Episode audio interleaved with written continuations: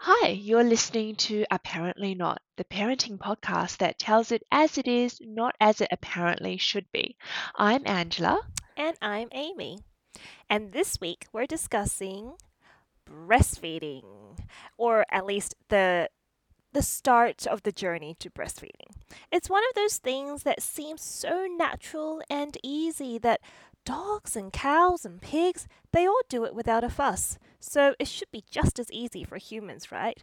I mean, you hear about lactation consultants and pumps and nipple cards and, you know, all sorts of holds, football holds, cradle holds. Surely these are all just being really precious and complete nonsense. Well, apparently not.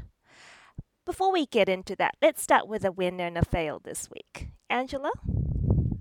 Wow, I've been thinking about this. Um, and I think I sort of have a win. So I, as you know, Amy, I am a little bit of an introvert. So as we know, introverts prefer to decline social, you know, social activities. We like it when plans get cancelled. So I've been thinking because I'm such an you know introvert, I haven't really haven't really put myself out there to meet a lot of other mums. So I thought to myself, it, it would be good to meet some other mums. I've sort of lined up a week where I was meeting with different mums sort of throughout the week, and I thought, oh my god, by the end of the week, um, I would be just exhausted and and you know just really really tired and really drained. But it's actually been really good it's been yeah, it's been really Ah, nice, you know, meeting other women and meeting babies and just talking about, I guess, just all the sort of regular things that that mums talk about. did you find a lot of things in common with them? Yeah, yeah, and you know what? People are actually really nice when you when you're, you know, surprise, surprise, surprise. surprise. Yeah, people are really nice. And you know, you think it's very difficult, and I suppose it is still very difficult to make friends as adults, you know. It's just not the same as when you're younger and you're in uni or you're in school. It's just a lot harder to to, to make new friends as an adult. But I think as mums, we sort of get another get a new opportunity to make you know another another type and another group of friends so i i think that was a win Yeah. yeah so i was happy I completely mm. agree. I think, you know, motherhood does give you this really cool new opportunity to Mm, find a new common ground with that's people. right And especially if they kind of going through or have just gone through the same stage as you in motherhood. really motherhood. there is bonds so much yeah Mm, there's just so much to talk about. And and you know like these little tiny things that nobody else would mm. understand but other mothers would. Exactly exactly. So it's great it's like you have the secret language. Yeah yeah. and mums are nice you know you know mums are not going to yeah. be mean mums are just universally nice. So that that was that was my win what about you oh fantastic well um so my win well yes i am going to to to chalk this week up um, as a win it's not really my win. Uh, my husband today, for the first time without my help, was able to put our baby girl to bed yay all by himself. I mean, uh, you know, credit where credit is due. He did a good job, although she was very, very tired. I think she would have fallen asleep standing up, but I'll still give him the credit. Um, and and you know, as a result, I can be here talking to you. So I think that's a I pretty think big that's win. a win. That's a win for for everyone. Yeah, for sure. Yeah. Well, I like how easy we go on ourselves. Uh, on that on that positive note, shall we dive in to talk about how we started the journey of breastfeeding? Absolutely. I think we both went into breastfeeding thinking that it would be this very natural, this very effortless thing, and we both found out that that necessarily wasn't, you know, necessarily the case. Why do you think we were both so naive about breastfeeding?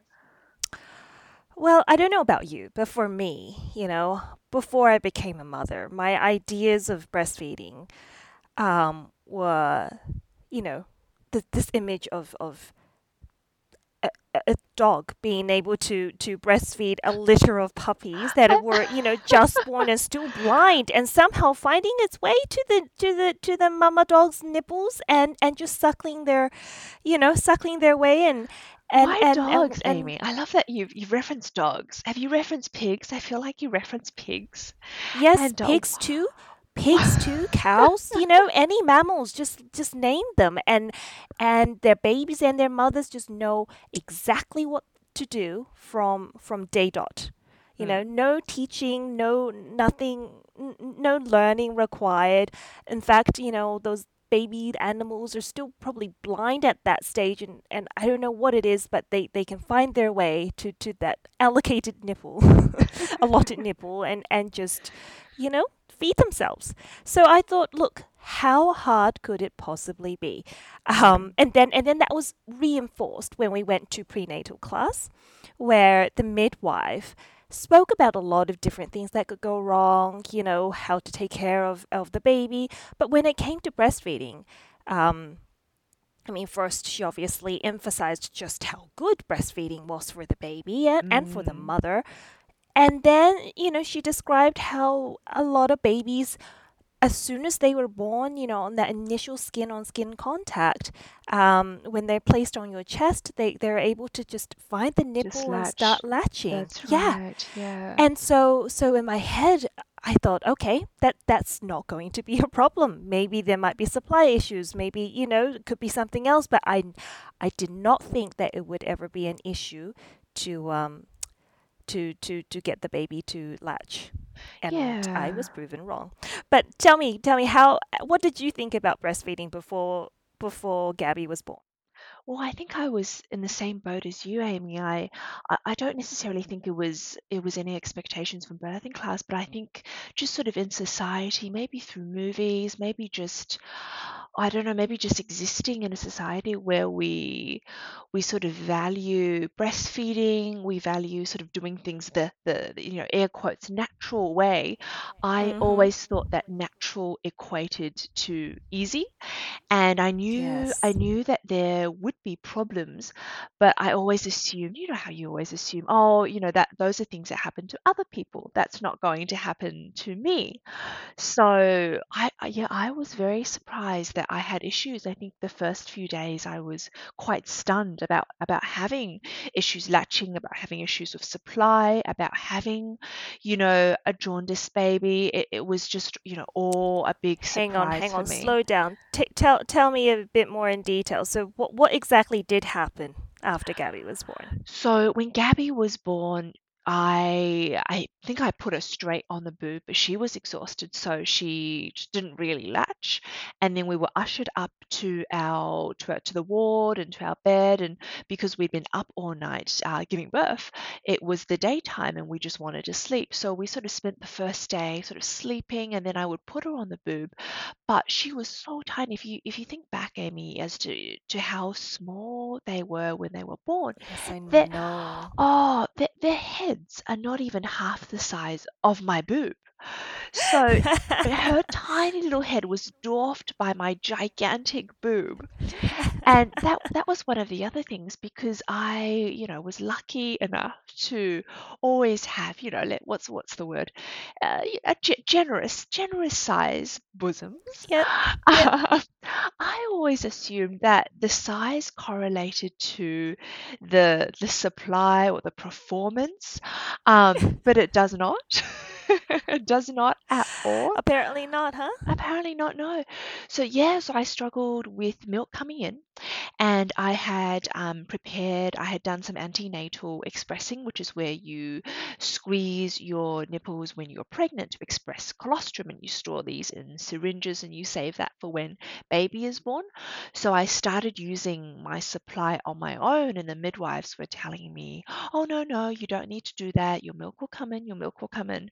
Um, but yeah, no, it, it really didn't. Um, so so yeah, it was a bit of a difficult start. What about what about you, Amy? I actually echo all of that. I mean, um, you know, same with you on that initial skin on skin contact. there was no search for the nipple whatsoever. There wasn't, I don't think it even entered her mind. She was screaming. I think she, you know, uh, was still a bit in shock from that traumatic experience of being born. Mm. Um, and yeah, just uh, you know, no no latching whatsoever. And then throughout the next 24 hours in hospital, um, she was still really struggling to latch. On one side, she would sometimes latch, but it, it brought me a lot of pain. You know, mm. I think maybe it was just the way that she was latching, the angle, whatever it is. Um, the, I, it was my right nipple was started to bleed, and you know we had to put like a nipple shield on it, and that that didn't help any at all either. And then on the other side, she just completely failed to latch. So um, the midwife started to, um, you know, help me hand express um, into a mm. syringe because the concern was that if we gave it to her in a bottle, there might be nipple teat confusion. So so we would feed her through a syringe and it would take ages you know just mm. one drop at a time if you can imagine um, and and you know the, the entire process of first expressing into a syringe and then feeding her mm. it was a huge struggle uh, and that continued just in, throughout my entire stay in the hospital, which was about two days. So mm. yeah, so you know, I was starting to get really worried that she was being under underfed. The midwife told us not to worry because babies are born with a reserve. Mm-hmm. Um, so, you know, hearing that, I was like, okay, I'll I'll just continue. I'll persevere. Um, continue with these syringes and hopefully my milk comes in and also that she'll she'll learn to latch and yeah, that that didn't quite happen. And then jaundice set in, and oh, I hear gosh. that you know Gabby got jaundice too. I mean, you know, two out of two, that's uh, pretty common. But at the time, I, I didn't know it was so common. Did, are you able to maybe like describe jaundice a bit better than me? What what exactly is it? Um, wow. Jaundice is where the baby looks yellow. So, you know, you see these little yellow babies with little yellow conjunctiva, the whites of their eyes are yellow. And it's because of well the most common the most common reason and what we both experienced was breastfeeding jaundice. So what happens is babies are born with a lot of red blood circulating in their bodies and more so if you choose to do delayed cord clamping. So all of that blood, you know, gets squeezed out of the placenta cord and into the baby. So baby has a lot of red blood cells. And when these red blood cells break down, they make a product called bilirubin, and that's what causes jaundice. This this this product. Um, generally, when you have bilirubin, the body's liver breaks it down, and when baby was in mummy's tummy, your liver would be breaking down bilirubin for the baby.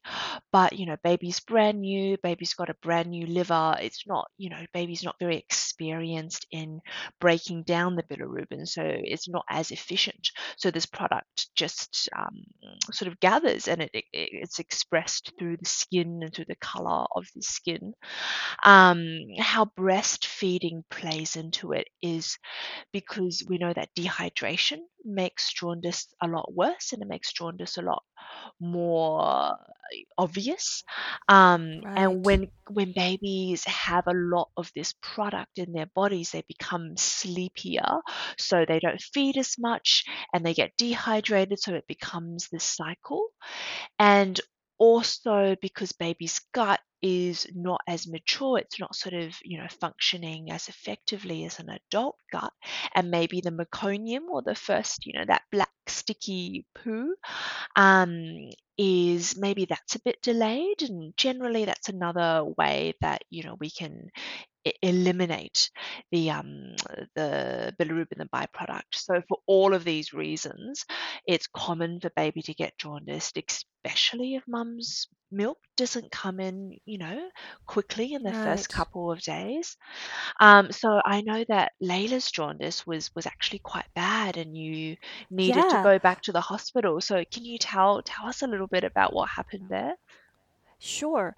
I mean, you know, what what you just described there, like I, I wish I knew, but as a completely brand new mother, right? You know, things mm. like sleepiness or not feeding enough there's not there's no kind of point of reference. So you're not really sure, Absolutely. okay, is is she just you know, sleepy as a normal baby would be, or is she more sleepy than another than a normal baby? You know, is she really being underfed, or is she feeding per normal? Like it's it's really hard to judge, and so I guess we didn't really know there was an issue until um, our checkup, which was scheduled for day three. So we went back, we, we went to the pediatrician, which was actually at the hospital as well and um, and the and the pediatrician sent her for a test for bilirubin levels, and it came back saying um, that you know it was high enough that she needed to um, stay in hospital for a night of phototherapy. And I just absolutely freaked out.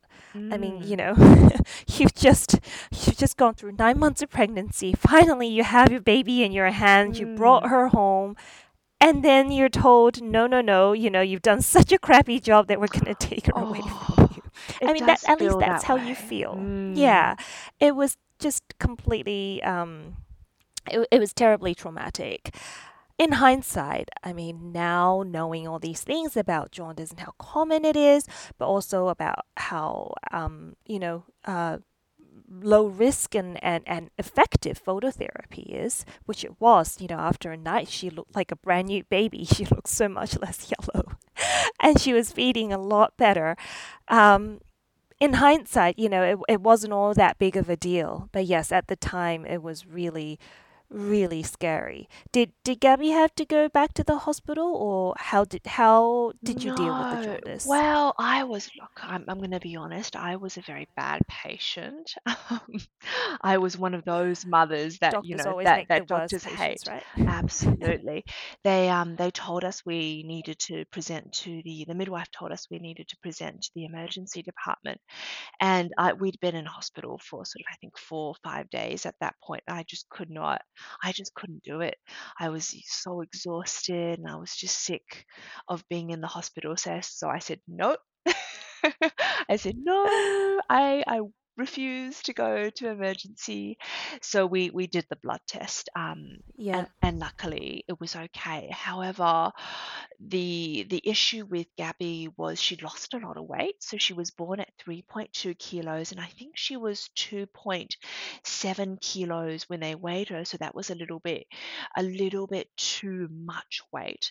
Um, Yeah. and it was mostly because, you know, my milk hadn't come in. And when they're sucking on the boob, sometimes it's difficult to tell if they're getting any Mm. milk out at all because what happens Mm. is they suck and they suck and they suck and they get so exhausted, poor things, that they fall asleep. And you think, oh, well, obviously she's had enough because she's fallen asleep. But really, what might have happened is she's just sucked herself to exhaustion and she'd fallen asleep. So I, I, you know, I, I felt so bad, um, and I sort of bored my eyes out to the midwife, and I said, "I'm a doctor. How could I have let this happen to my baby?" But, but you know, it's it's just. Oh, I think it was just the perfect storm of, of the jaundice and not having enough milk and you you know Right, mm, exactly. You know, yeah it's you, I mean, obviously you know all the theory, but it's it's hard it until you mm, actually experience it, right? You know, it's it's hard to know what to expect and and how it's meant to play out. And yeah, it it's it's gosh, those few days, those first few days is just a complete, as you say, um, mm, storm of emotions and, and you're exhausted and, and this is kind of just the last thing you need. And it's the one thing that you kind of expected would be easy. mm, You knew that, you know, you would get little sleep. You knew that like the babies will cry a lot and there's all these new things you're gonna have to learn. But you mm, yeah, I, I never thought that um that breastfeeding was gonna be an issue from day one.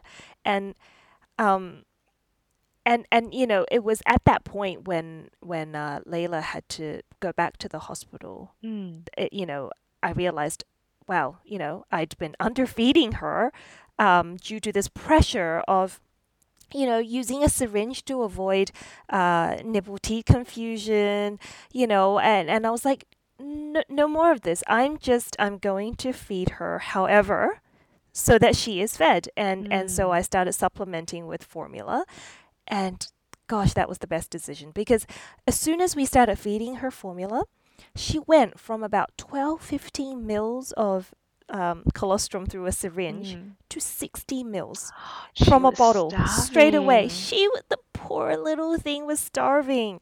And, you know, I'm so glad I made that decision because from there on, she just, she started to thrive. Like that, the jaundice was no, like she was like a different baby Mm. and um, and I think that took so much pressure off me, um, you know, of having to kind of squeeze out that 12 mils of colostrum. Mm. I I started like uh, just using a electric pump, and I was just you know, whatever comes out comes out. You Yeah. know, uh, it- and I no no longer had to do it so that she could be fed. Mm. And and and very soon my milk came through. So Yeah.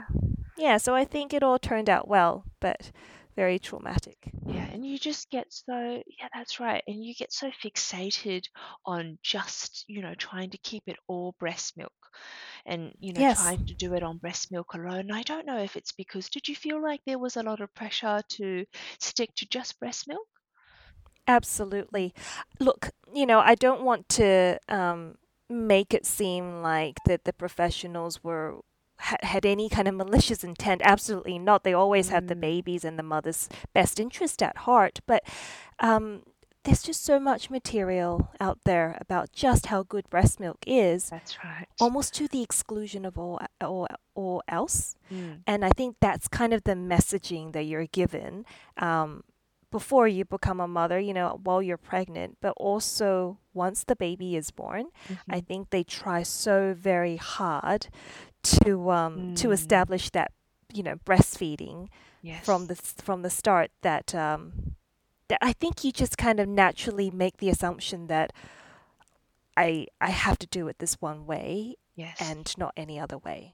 Because it's sort of the first thing that you do for the baby and you always Mm. want you know you want to do the best thing and it's the first thing that you're able to give this baby so obviously you want to give her the the very best but you know maybe breastfeeding is plan A and for some people you can't do plan A and, and plan B is is formula. Um, and I think we both we both had to use formula in those early days and essentially it saved us. So it really Yes. is, yeah, it really is this wonderful thing. It's, I mean, yes, you know, you call it Plan B, but I just, I, t- uh, you know, I think that the, the, the point to make is it's not any, it's, it's not a um inferior choice. You know, Mm. if you have to go for it, go for it. Um, Absolutely. I, I, know, I know many great, you know, intelligent, strong, healthy adults who were fed formula from from day one. So That's right. That's right. So keep that in mind. You know, if you if you can't give your babies uh, breastfed milk from day one or even at all, it's not Mhm. going to have terrible long term impacts on the Oh baby. goodness, no, that's right. And we we we both believe in fed is best, don't we? Yeah, Absolutely. and and you're absolutely right. Yeah. yeah. I think when you sometimes when you think about making choices for your your baby, you're picking between A and B, and you think to yourself, is this going to have a lasting impact 10 years from now? And I really don't think either of us could walk into a playground and pick out the child that was breastfed and pick out the child that was formula fed, could we? So no, Absolutely not not. at all. No, no, no. And yeah, you're completely right. And you know, it, it also I think the other thing was um yes, I started supplementing with formula, but my milk did come in. And then I was able to breastfeed my baby. I mean, we can go into this in a bit more in another episode. It took me quite a while f- to finally um, uh, get the the connectivity issue, shall I say, Mm, sorted, where mm. she would finally latch. Um, so it meant I had to pump for quite a while, but you know, I, I was able to breastfeed my baby. So just because you know maybe here and there you might need to supplement with formula, also doesn't mean it's a mutually exclusive choice. It you can you can do one, the other, or a bit of both. I think that's probably the best advice, the best advice I've heard. It's not just one path. Isn't that right? There's there's sort of lots Mm, of different there's lots of different options, and you can do a little bit of both, and it's still all going to turn out okay.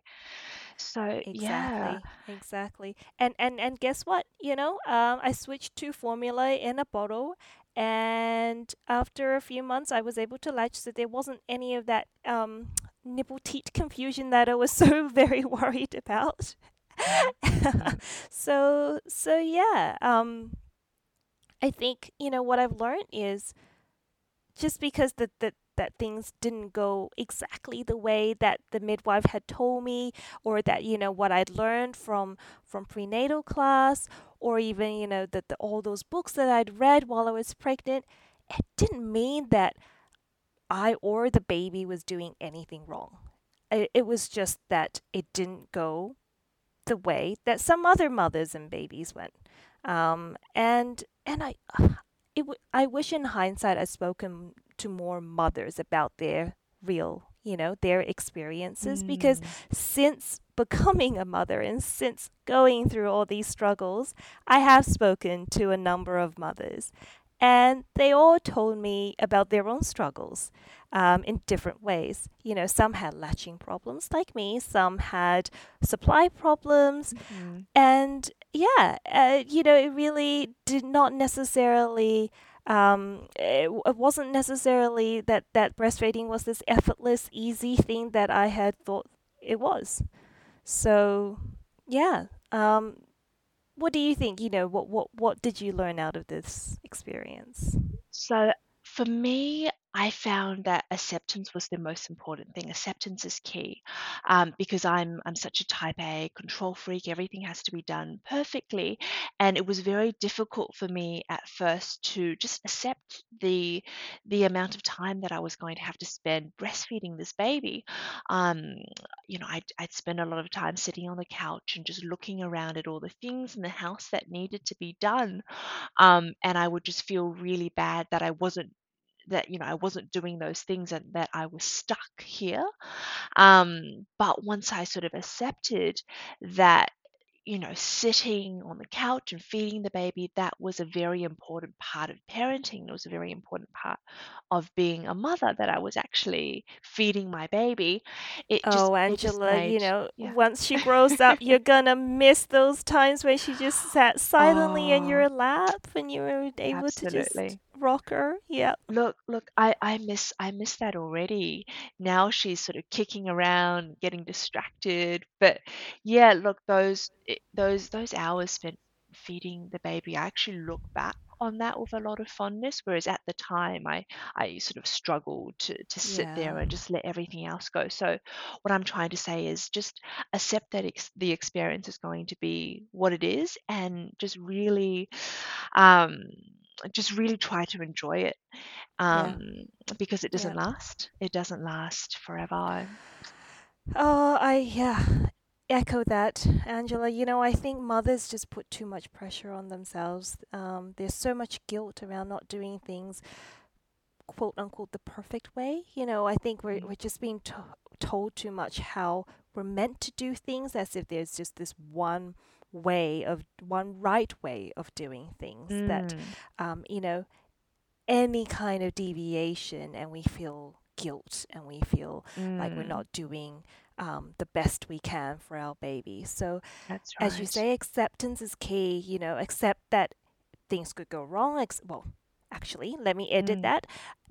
Accept that things may not go how you expected it would. It doesn't necessarily mean that it's going wrong. It's just going the way it is and you and Mm, your baby can deal with it and you know the the, the most important thing is yeah acceptance self-acceptance um don't put so much pressure on on And and don't don't compare yourself to other mothers. I think that yeah, I think there's always a lot of comparison, isn't there? And that's not necessarily the best. i think you can draw from other mothers you know Mm, experiences as points of reference, you know. hmm Um, you know, if you hear their struggles, you can take some comfort in the fact that, you know, peop other people are struggling too. But yes, um, do not do not use those as comparisons or as, you know, like this shiny example of how things are meant to go because Absolutely. Every every mother and every baby have their own struggles. That's that's Yeah. absolutely right. So there is still a lot about breastfeeding that we really want to delve into, but I think we're going to wrap it up for today. And next time we're going to be talking more about the practicalities of breastfeeding. I have so much more to tell you guys about my breastfeeding journey the highs, the lows, a lot of lows, actually, you know. Uh, The Way to pains, go the to sell that. ducts. Oh, goodness.